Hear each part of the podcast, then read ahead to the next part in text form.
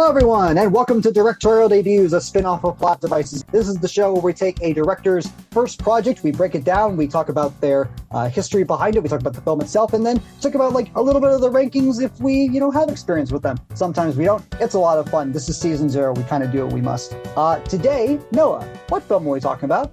We're talking Adam McKay and his wonderful entry in Anchorman, starring Will Ferrell and so many other names we're going to discuss. You took a bullet for me. Ah, and I would not do that again. Ah, it hurts like a mother. Take me. Take me right now. Let's make a baby. That's not the full title, though. Anchorman and the Legend of Ron Burgundy. I'm so sorry. What's the title? That, that's the title. Oh, perfect. I was so scared that I was going to say Ron Perlman. I was but like, Anchorman, the legend of Ron Burgundy. Absolutely. Our director did not, and Will Ferrell did not put in a full subtitle for us to just call it Anchorman, uh, although that's what everyone calls it. And that's what I always call it. Uh, no, Anchorman, the legend of Ron Burgundy. This is Adam McKay's directorial debut.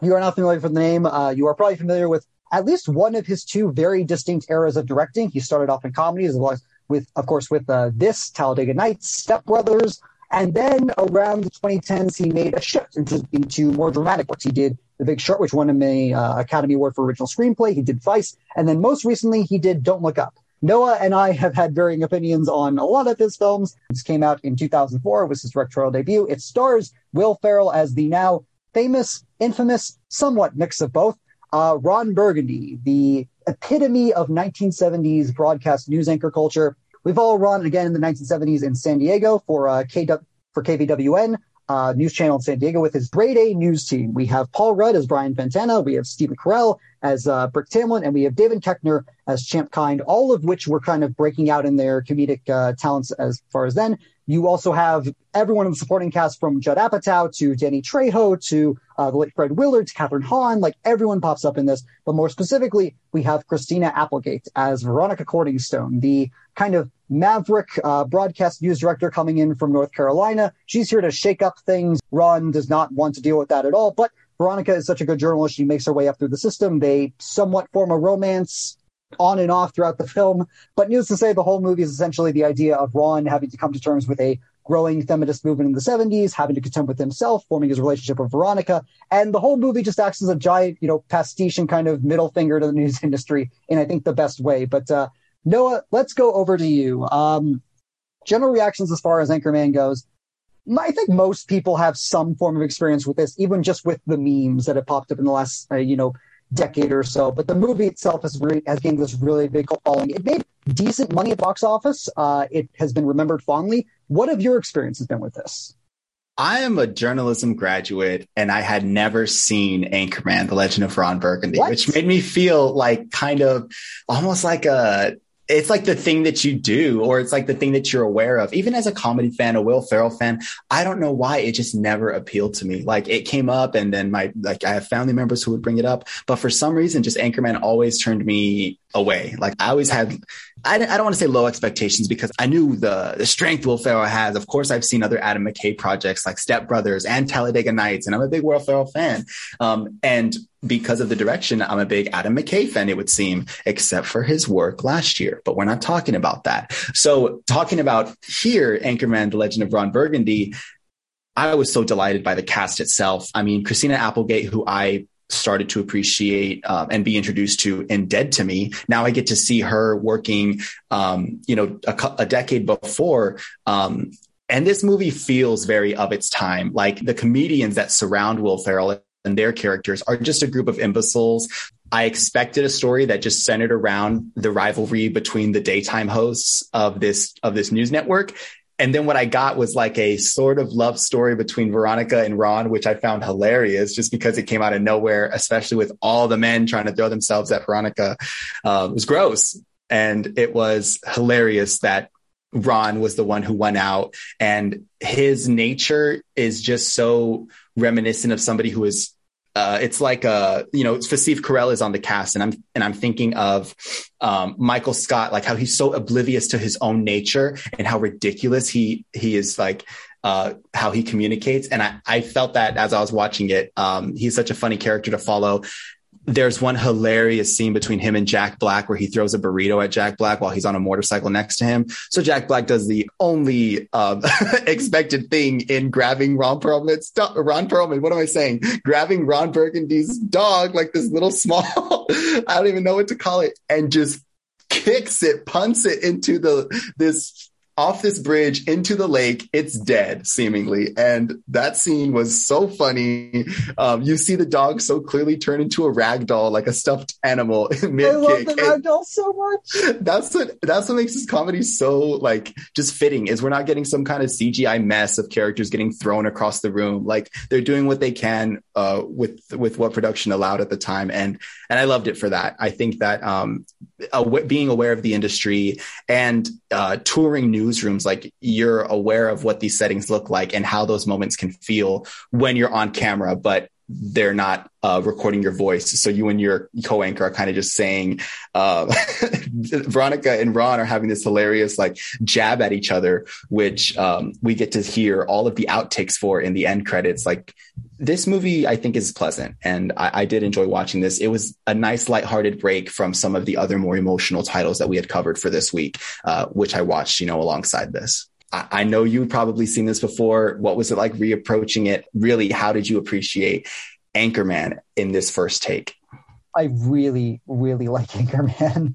Uh, there was a time where it was probably in like my top five favorite comedies, and even now to this day, I still hold it in fairly high regard. Uh, that's not to say about Adam McKay. I have complicated feelings on McKay as a director, but I think this as a, I think this is a mission statement for him. I think really works because I think it shows at least some of the the binding ties, especially between him and Will Ferrell, and we'll get slightly into that later. But I think it shows the approach that McKay takes to comedy in the sense of absurdity in kind of workplace generalizations, you know, societal generalizations. And I think his approach just really works for me beyond just the actual camaraderie that the film establishes. I will admit there has been a part of me that in the last several years has seen, you know, in the rise of like, you know, workplace harassment claims and like that, this has become more topical in a kind of icky way. But I think you're right. The comedy works so well and it's so knowledgeable at what it's supposed to do that I think it works in its favor beyond the fact that it's just, again, just a genuinely good comedy and it doesn't overstay its welcome and it knows what it's doing. And we'll get obviously into it, but I enjoy this a lot. And you have something of a comedic genius out of Will Ferrell because I hadn't expected him to be attached in the credits for writing. But no, this is the writing credits that we can see are Adam McKay and Will Ferrell. So I can only imagine like what those uh, rooms looked like when the two of them were putting this together. Because it must have been a it must have been a hilarious time with all the outtakes that they include, with just the sheer nature of Will Ferrell being funny no matter what he does. It it's truly like I think a gem in in what these two pulled off together and who what they would pull off together in the future with with constantly like hooking up uh, for projects. And it's funny because the whole you know Gary Sanchez Productions dynasty that both McKay and uh, and Ferrell created, you know, kind of like a, a, film parallel to all the Funny or Die stuff, which we may may or may not touch on. I'm not super familiar with it, but like when you go back to the idea of like when this was being made, you know, McKay, it, it's funny because like Ferrell was like top of his game at SNL. This was like when he and a lot of those cast members were coming in to like revitalize what had come, what had become of it in the '90s. And then McKay had tried to get on SNL, failed miserably, but they were like, you know what, your scripts are funny. We want you to come into the writers' room. So he and Will kind of made a connection there, and that led to the whole Gary Sanchez dynasty that we led through in the 2010s. There's this weird dichotomy, I should say, between like Apatow and McKay's sense of comedy in the 2000s and like how much of how much of those styles influence films going down the line, all going back to like early 90s, sorry, mid 90s, I should say, like SNL between Ferrell and McKay, which is very interesting to me. But it's that idea of what the two of them are able to do. And as you mentioned, they are so beautifully connected on this. Like they just have the same sense of like every line just seems to be so well placed and so well done for what it needs to do that I'm just kind of shocked at how consistently it works. Vince Vaughn pops up, Ben yes. Stiller pops up, everybody pops up in this movie that you know and grew up with. Um, uh, even Kathryn Hahn, who we see yes. in later scenes, I was like, "Oh my god!" I told my partner right behind me, I said, "Wait, that's from, she's from WandaVision. We just saw her. that's Agatha, and she's from Step Brothers. Like she's somebody who." Uh, and I was to say, I was going to say you can make an Agatha all along joke where it's like, oh yes, it was wrong the teleprompter, but it was her all along. it was always Agatha. Um, one more, th- or a couple of things I wanted to mention. One, just an observation, and that was um, Steve Carell looks all too familiar in this.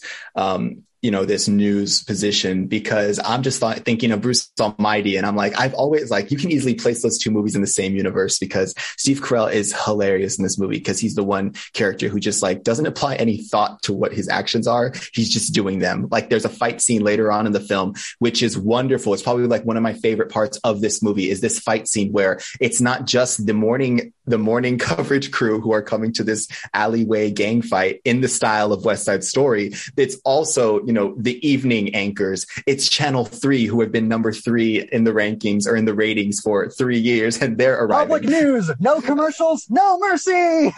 The Spanish crew is coming in. Like it's so hilarious what they're able to pull off in that one fight scene uh, that involves like hilarious weapons of chains, machetes, knives, switchblades.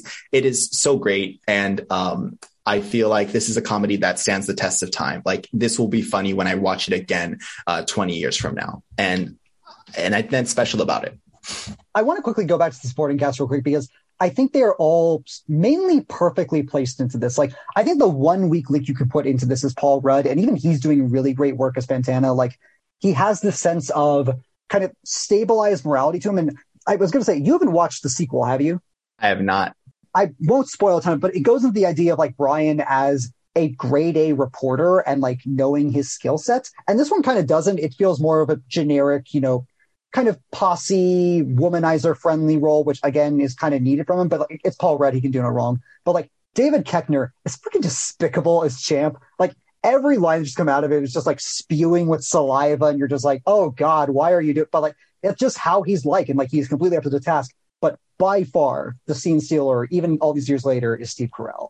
Every line of Bricks is just pitch perfect. And like you mentioned the whole Michael Scott comparison, I like Brick more than Michael Scott because at the very least, Brick has this sense of like innocence about him where it's like he's just kind of going through it, he's learning along the way. Whereas Michael knows everything and just is intentionally spewing out nonsense. Did you enjoy Fred Willard's character in Ed Harken? Loved. I noticed he's somebody we haven't covered, but loved, right? Fred Willard, rest in peace, by the way, is just so wonderful in everything he does, and just even in this, just you know, damn it, if you put in the prompter, Burgundy will re-, like just every line is just so precise. Like, oh, you know, my son was taking something called acid, but you know, we'll figure it out. Like, just the simplicity of his delivery was just unaltered in just all of his performances, and I is even now watching it after his passing, it just feels like such a natural fit that he's, that he's here he's not central to like he is the like leading producer in their in their um, newsroom but he still has these lines that he delivers with such casualness that they're you're laughing about them even as the scene continues because he says his stuff, he gets to work, and then he's gone, and it's the stuff he says is, is still memorable. Um, so uh, thank you, Brandon, for throwing this one at us. I know that you were familiar around this, but I'm happy that now you know this segment, the DD, has really uh, provided me opportunity to take in some of these directors' works, and hopefully, if you're listening, you're deciding to go and check out these where accessible because it's absolutely worth it. It is. And I, I kind of want to dive in real quickly to the idea of like, you know, we were both journalism students at a time. You know, we both have our experience with those newsrooms per se. Coming at that from that point of view, like for me, and I should like for football break, I've started reporting for the station that I'm at currently. Like I've started to understand more of the role of a reporter kind of deal. And so to me, a lot of those things, even though it's broadcast, becomes a lot more heir apparent and like the idea of, you know, finding shots and the idea of, you know, you got to do the stories and grind through. Did that perspective ring it all true to you? To me, it feels mostly legit. I think it would ring true for the for this for the short times that I was involved with like a coverage or like I got a beat that I could write on. Like I had done a couple stories for the State Press, which is ASU's you know student ran organization for news, and so I was writing about arts and culture. And it's funny to me just when you're not pitching your own stories, you're getting you're getting like when you're producing a show. Um, I haven't been in this role, but when Christina Applegate's character Veronica was getting pissed because as a woman in the newsroom, instead of covering like something that she can tackle, which is anything, she's being put on cat fashion show. And so those kind of nuances, um, like communicated through because you know your potential when you're a reporter and you know the stories you can chase and for somebody to tell you that you are limited in your in your potential as a storyteller can be very like it can feel so painful. So whenever Veronica was feeling um, like uh, what's the word I'm looking for? I, I want to say like invigorated, like she was passionate about her position, I resonated with that because you really do want to chase the things that matter to you and not be told that you belong in a box. And I think that's a lot of what journalists do is just break from that box and and tell those stories the best you can. And her character, uh, she was great to follow. I like all her comebacks too.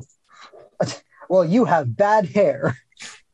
Um, I'm just thinking of her the time she punches that dude in the balls when he tries to reach for her. He tries to touch her breast and she, she's like, um, excuse me. Uh, I love her line of like, I'm good at three things: reading the goddamn news, screwing, and fighting. And so and I've already done one of those today. Yeah. So, so I've already done one of those today. So what uh, what do I need to do? And of course, who we're just talking about the producer, he's like, you want to see like you you need to screw so she smacks him across the face uh, his partner too that's next to him and oh, that scene, uh, damn, there's so many parts about this movie that I was just laughing at. And, uh, I was thankful to add it to my list of comedies I can return to for a good laugh. It, it, that's where it belongs, I think. I mean, again, if we're sticking on lines, it's just I, I hate to go back to Brick, but just like, where'd you get those clothes? The toilet? yes, it's, and it's just, like they're what not the even, like they're not even the most clever lines. It's just juvenile nonsense, but that is played so straight in this environment that you just can't help but laugh along with it. during the fight, everybody has actual weapons. He has Yes. a grenade. And during the fight, he just screams. He's screaming and circling. Ah! Absolutely. Before he kills somebody with a pitchfork. Like he's the one person who's mentioned in the script to be like, hey, you might want to lay low because that was murder that that happened back there. Uh, Brick, I've been meaning to tell you, you might want to find a safe house somewhere. Just lie low for a couple days. Like even in terms of like random nonsense, we get into like the random musical bits. Like there's two of the, there's the whole like flute scene with Ron that samples Aqualung of all things, which I thought was great. And then there's the whole like CG animation thing when he and uh, Veronica are having sex for the first time. And then obviously there's the whole afternoon delight a cappella scene. Forgot to mention those. They those were random as hell, but Yeah. looking back at the movie, I was like, oh wait, they they absolutely fit. Um, or wait, no, they didn't at all because he's playing a flute and he dips it in some alcohol. Suddenly, the flute is a straw, so he's he's now turning his flute into a flamethrower. It's something that only McKay and Ferrell pulled off together, and uh, oh boy, like yeah, this movie's real funny. even just the idea of like Ron as a central character, yes, he's very much flawed. But again, the film kind of knows it and reaches into a position for him as a story, reaches into Ferrell, I should say, for a storyteller that he can really lean into the growth of the character without making him seem like a complete slime ball. And again, Christina Applegate is totally up to that sense of like workplace mundane comedy to make it all work. Like again, I'm just shocked at how much of this movie, even the stuff that has become unpromptly timely, has really stood the test of time in terms of just how well it make how well it makes sense of comedy and how much use McCain makes of it. All right, Brandon. So on the discussion of our director, this is a discussion. This is a segment that we do directorial debut. What did this piece?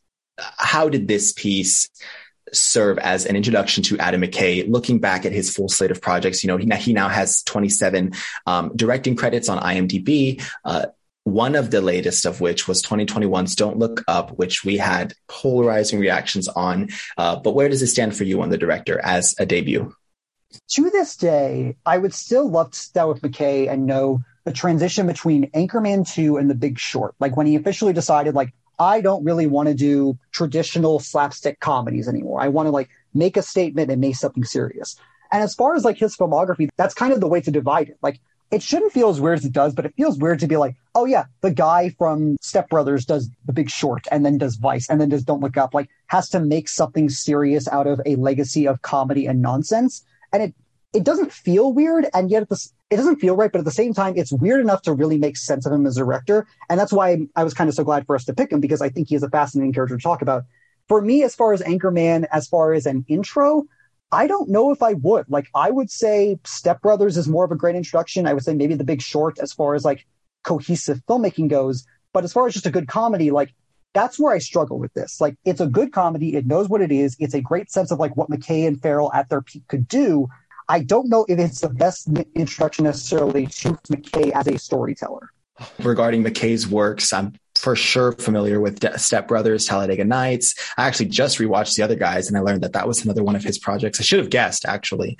Um, but I haven't explored his more serious titles. Like when we're talking, um, Vice, um, I believe I may be misremembering, but um, I just remember conversations between you, myself, and Sam about Vice. So I'm curious if either of you covered it, um, or even The Big Short. Um, I definitely will look back on those and see if I can make time to watch them because they have this director attached. Um, I think McKay is an excellent example of a director who knows how to pull off those comedy, uh, those comedic sketches that border, like they teeter. Sometimes they're outright off the edge and inappropriate, but other times they just play with the idea. And I'm thinking specifically of um, Step Brothers and how much I laughed during that movie. And so um, I think that had I taken in Anchorman as an introduction to the director, I would have set myself up for an excellent experience returning to it, him and Ferrell in Talladega Nights, in um, Step Brothers, and then uh, again in the other guys. It's just they pull off magic together. And so uh,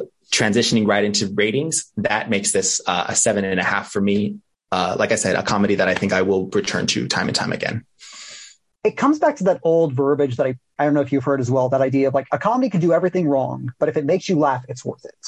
And I think this is kind of the, I think Anchorman becomes the pinnacle definition of that, no matter how much McKay wants to go into you know, I want to change the world and I want to really bring these key issues to light, which is great. And I'm, I hope he keeps doing that, even though I don't necessarily love the style with it, but I appreciate that he does. But again, like his comedies are on a different level. Yes, that is on rose tinted glasses. I completely acknowledge that. But like Anchorman works when it needs to. Like the cast is great. The writing is really good. The story means enough to where it matters. It doesn't need to matter enough, but I think it works where it does. And so for me, like it's an eight and a half. Like this is incredibly rewatchable. I still get around to it at least once a year, if not every two years. I think it's well worth a recommendation. Again, as I mentioned earlier, I don't know if it's the distilled essence of McKay as a director, but it is a great comedy and it's well worth your time that's going to wrap our first, you know, zero uh, season of this directorial debut as its own segment. Yes. Uh, it's been a pleasure to go through these five titles with you, Brandon. Uh, it'll be even better if we hear from some of our listeners about how they felt if they watched the same titles or even pitching directors for the continuation of this series. It's definitely something we want to keep up. Um, it becomes a little, you know, a little bit of a juggling effort when we push that, put that up against with our main show. Um, but releasing them in seasons, we think is the best approach for still giving you a handful of these directors and still having the time for ourselves to give full energy to our main show. Who knows? Maybe we'll do something in the future where we can actually uh, look at these directorial debuts as a whole and decide how they all rank up against each other. We very well might some days. Our plan is Again, hopefully this won't become outdated by the time we upload this. Our plan is to upload these throughout the entirety of the month. We'll have a month off break to plan like the full first season of directorial debuts, which will essentially be a cleaner, more distilled version of this. And if you guys have any recommendations for us, please, by all means, uh, Twitter, Instagram at Plot Devices Pod. That's Twitter, Instagram at Plot Devices Pod. You can follow us there get all of your recommendations and comments out there as well. And if you'd like to rate this show or our main show pod Devices, you can do that on Spotify, Apple Podcasts, or RSS feed. Give us a follow and a rating over there. We'd love to hear from you. And of course, yeah, just keep an eye out for season one, and we will be back as soon as we can. That being said, for myself, from Noah Guzman, this has been Directorial Debuts Season Zero. We'll see you in the first full season, but until then, we'll see ya.